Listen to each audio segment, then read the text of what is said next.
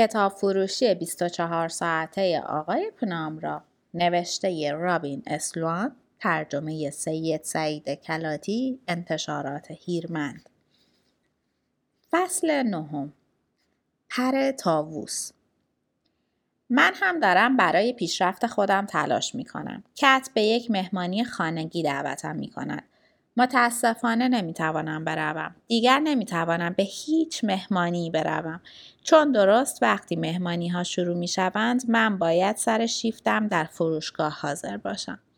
ناامید قلبم را جریحه دار می کند.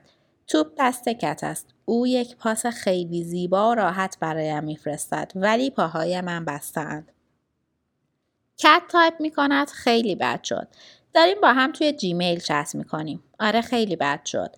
می‌گویم کت قبول داری که ما آدما یه روز از این جسممون جدا میشیم و یه جورایی مثل یه وجود دیجیتال بدون بود زندگی می‌کنیم؟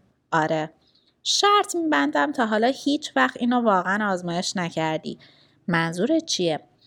منظورم اینه من تو مهمونی شرکت می‌کنم اما با لپتاپم با ویدیو چت تو ملازمم میشی منو دور اطراف میچرخونی با بقیه آشنا می‌کنی او هرگز چنین چیزی را قبول نمی کند. اوه خدای من عالیه. آره بیا همین کارو بکنیم. البته باید لباس مهمونی بپوشی و مشروبم بخوری. ظاهرا که تصمیمش را گرفته است. اما سب کن من سر کارم. نمی‌تونم مشروب بخورم. باید بخوری وگرنه دیگه نمیشه اسمش رو گذاشت مهمونی. میشه؟ نوعی ناسازگاری میان اعتقاد کت با آیندهای بدون جسم انسان و اصرارش به مصرف الکل احساس می‌کنم. اما بهتر است بیخیالش بشویم. برای اینکه قرار است بروم مهمانی. ساعت ده شب است و من پشت میزم در فروشگاه پنام را نشستم. یک پلیور خاکستری کمرنگ روی یک پیراهن راه راه آبی پوشیدم و امیدوارم چند دقیقه دیگر بتوانم پیروزمندانه شلوار کشمیر ارغوانیم را به همه نشان بدهم. نکته را گرفتید چون هیچ کس نمی‌تواند زیر کمرم را ببیند. بسیار خوب بله حالا گرفتید. کت ساعت ده و سیزده دقیقه آنلاین می شود و من دکمه سبز رنگی را که به شکل یک دوربین است فشار می دهم. کت روی صفحه ظاهر می شود. مثل همیشه تیشرت بم قرمزش را پوشیده. کت می‌گوید خوشتیب شدی. تو چرا لباس مهمونی نپوشیدی؟ هیچ کس دیگری لباس مهمونی نپوشیده است. آره آخه تو فقط کله ها رو می‌بینی. باید خیلی دقیق تر نگاه کنیم. فروشگاه آب می شود و من سرم را در نمای آپارتمان کت فرو می برم جایی که بهتان یادآوری می کنم هرگز حضوری آنجا نبودم. کت لپتاپش را مثل یک دوربین دور تا دور خانه می چرخاند تا نشانم بدهد چی به چیست. کت می‌گوید اینجا آشپزخونه است. کابینت های شیشه براق، یک اجاق گاز صنعتی، برچسب مجله فکاهی xkcd روی یخچال و کت می‌گوید اتاق نشیمن مرا دور تا دور اتاق میچرخاند تصویر در خطوط پیکسلی تیره مات می شود اما باز درست می شود و فضای بازی با یک تلویزیون عریض و کاناپه های پاکوتاه دیده می شود. پستر فیلم هایی در قاب های تر و تمیز و ظریف گوشه و کنار اتاق دیده می شود. بلید رانر، سیاره میمون ها، والی مهمان ها دور تا دور نشستند. نصفشان روی کاناپه ها، نصف دیگر هم روی فرش سرگرم بازی هند. صدای میآید که اونجاست تصویر میچرخد و من به دختری با صورت گرد موهای سیاه و عینک مشکی دست پهن زل می‌زنم کت می‌گوید این یه جاسوس شبیه سازی شده آزمایشیه که واسه خوشوبش کردن تو مهمونی طراحی شده بیا امتحانش کن لپتاپ را روی کانتر گرانیتی آشپزخانه می‌گذارد موهای سیاه نزدیک می شود. زیادی نزدیک و چپ چپ نگاه می کند. وایسا ببینم واقعا اینو جدی گفتی؟ کت مرا ترک نمی کند. به نظر می رسد کار راحتی باشد. لپتاپ را پایین بیاورد از آنجا دور شود و دیگر برنگردد اما نه او یک ساعت کامل مرا در مهمانی میچرخاند با هم اتاقی هایش سیاه موهی که از آنهاست و دوستان گوگلیش آشنا می کند. مرا به اتاق نشیمن میآورد و بازی می‌کنیم. اسم بازی خائن است و یک پسر لاغرندام با یک سیبیل باریک به جلو خم می شود تا توضیح بدهد این بازی توسط کاگبه ابدا شده و تمامی معموران مخفی در دهه 60 این بازی را انجام می‌دادند. بازی درباره دروغ است. به شما یک نقش خاص داده می شود اما باید گروه را متقاعد کنید که شما اصولا شخص دیگری هستید. نقش هر کس به وسیله کارت های بازی مشخص می شود و کس کارت مرا جلوی دوربین می گیرد تا ببینم. یکی از دخترهایی که روی زمین نشسته می‌گوید این منصفانه نیست. رنگ موهایش به قدری روشن است که به سفیدی می‌زند. اون نسبت به ما یه مزیت داره. ما نمی‌تونیم هیچ کدوم از حرفاشو ببینیم. کت اخمی می‌کند و می‌گوید کاملا حق با توه و مطمئنم که اون هر وقت دروغ میگه شلوار قرمز میفوشه درست به موقع سر لپتاپم را به پایین خم می‌کنم تا نمایی از شلوارم به آنها بدهم و آنها چنان بلند میخندند که صدای خندهشان اسپیکرها را به خرخر میاندازد. من هم میخندم و برای خودم یک آبجو دیگر میریزم. دارم اینجا داخل مغازه از یک گیلاس مخصوص مهمانی آبجو می‌خورم. هر چند دقیقه یک بار به در نگاه می‌کنم. سوزش خراش خنجر ترس را در سراسر قلبم احساس می‌کنم. اما ترکیب آدرنالین و الکل این درد را قدری تسکین می دهد. نشانی از هیچ مشتری نیست. اینجا هرگز هیچ اثر و نشانی از مشتری نیست. با یکی از دوستان کت به نام ترور که او هم برای گوگل کار می کند سرگرم صحبت می شوم و نوع متفاوتی از سوزش ناشی از خراش خنجر را درونم احساس می کنم. ترور دارد از رمز و راز یک سفر به قطب جنوب پرده برمیدارد و کت به او تکیه داده است تقریبا انگار به هم چسبیدند شاید هم زاویه لپتاپش طوری است که اینطور دیده می شوند. کم کم مهمان ها از آنها جدا می شوند و ترور فقط روی کت تمرکز می کند. چشمان کت می درخشد و مدام با سر حرف های ترور را تایید می کند.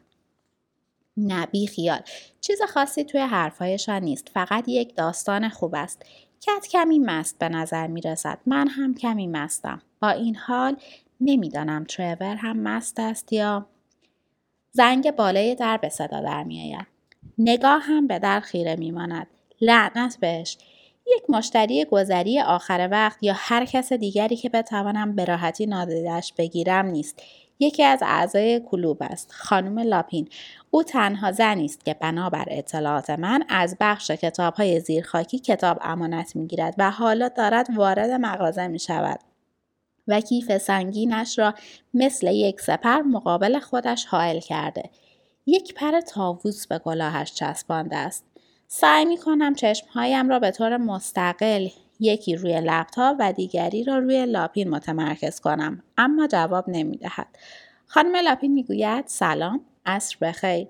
صدای لاپین شبیه صدای یک نوار قدیمی است که خراب شده. مدام موج دارد و کم و زیاد می شود.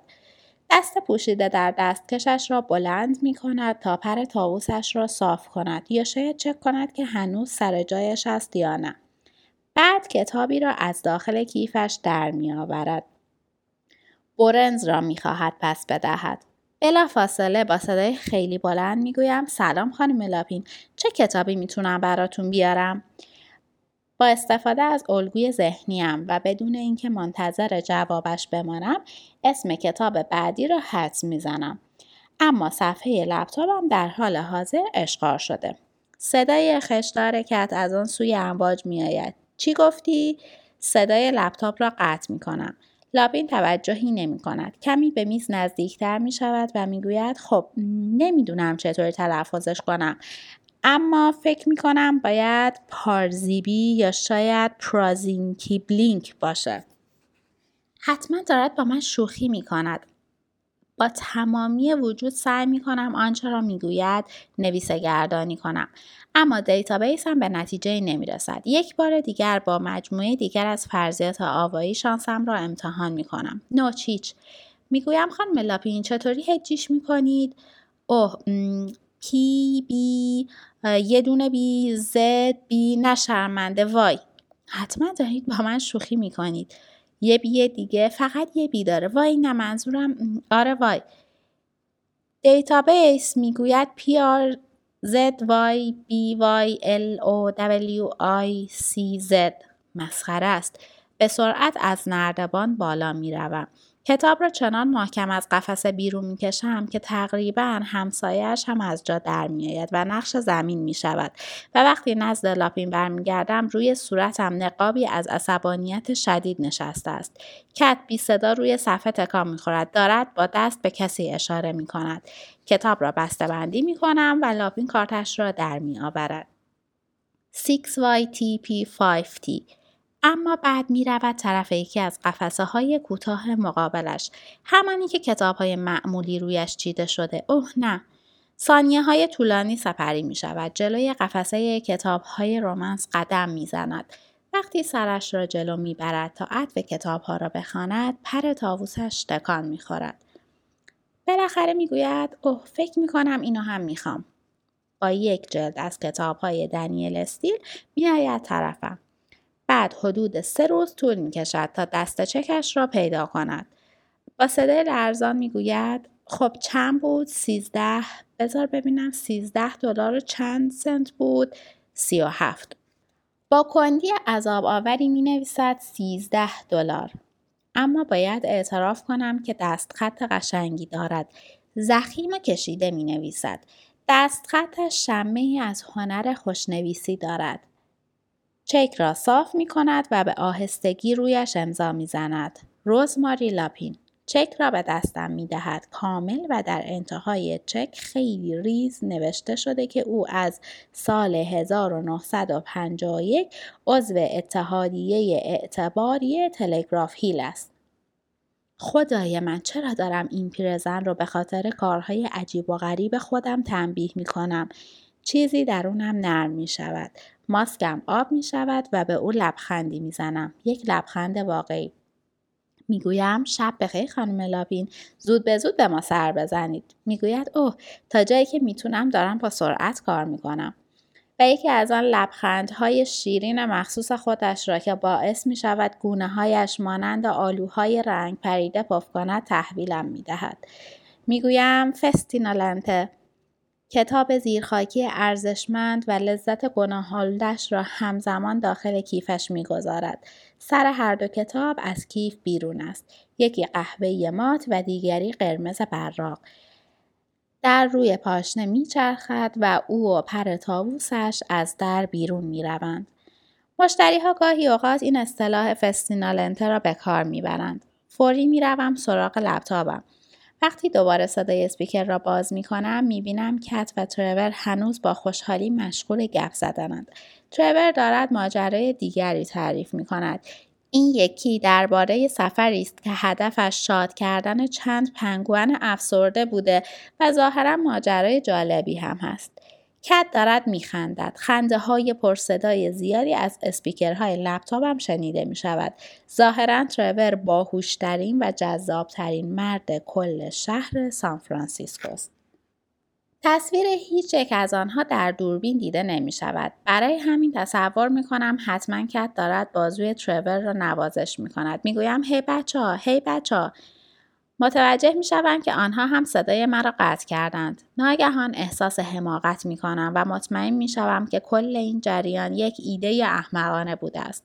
نکته یک مهمانی در آپارتمان کت این است که من یک داستان خندهدار تعریف کنم و کت بازوی مرا نوازش کند. از طرف دیگر این تمرین دور هم نشینی هیچ نکته و مزیتی ندارد و احتمالا همه دارند به من میخندند و به دوربین نگاه می‌کنند طوری که چهره خودشان دیده نشود. صورتم گر می‌گیرد یعنی تصویر چهره گر گرفتم روی صفحه است. بلند می‌شوم و یک قدم از دوربین رفتار فاصله می‌گیرم. خستگی به سوی مغزم هجوم میآورد. در طول دو ساعت گذشته ذهنم را حسابی درگیر کردم. خودم را عروسک خیمه شب بازی و آلت دست دیگران کردم. چه اشتباهی. کف دستهایم را روی شیشه های بلند ویترین مغازه می‌گذارم و از قفس حروف بلند طلایی به بیرون نگاه می کنم. این فونت گریتسون است و دیدنش در این مکان تنها مایه آرامش.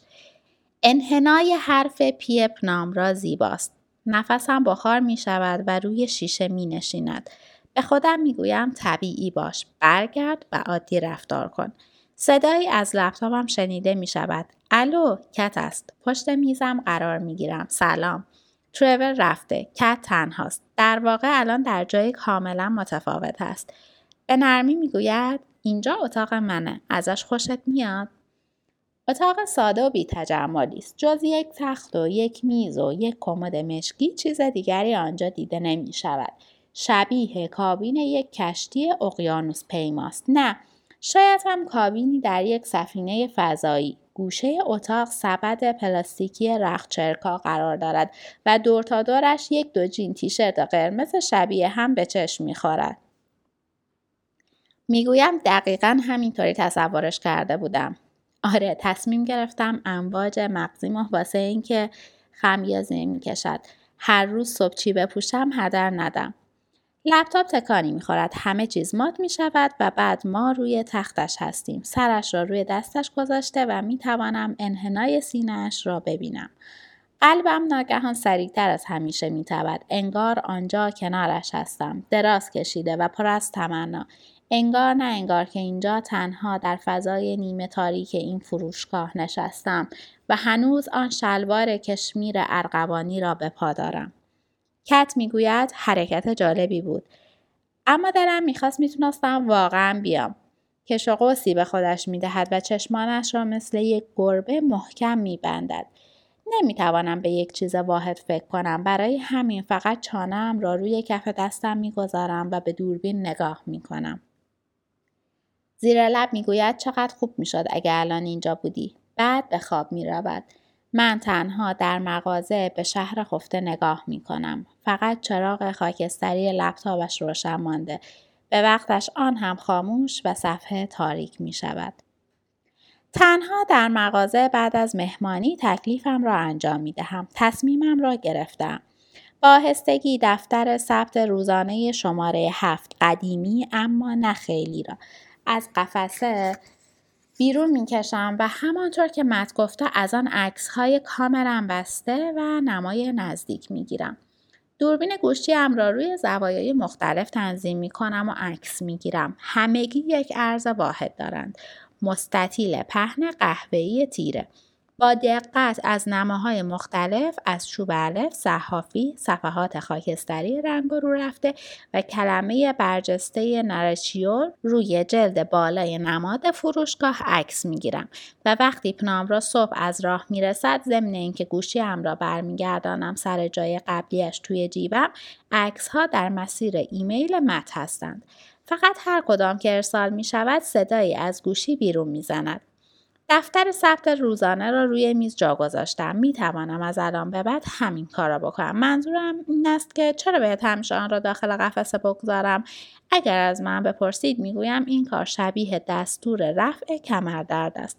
خوشبختانه این کارم جواب می دهد و حرکت طبیعی تلقی می شود این همان کاری است که جاسوس ها می کنند درست است؟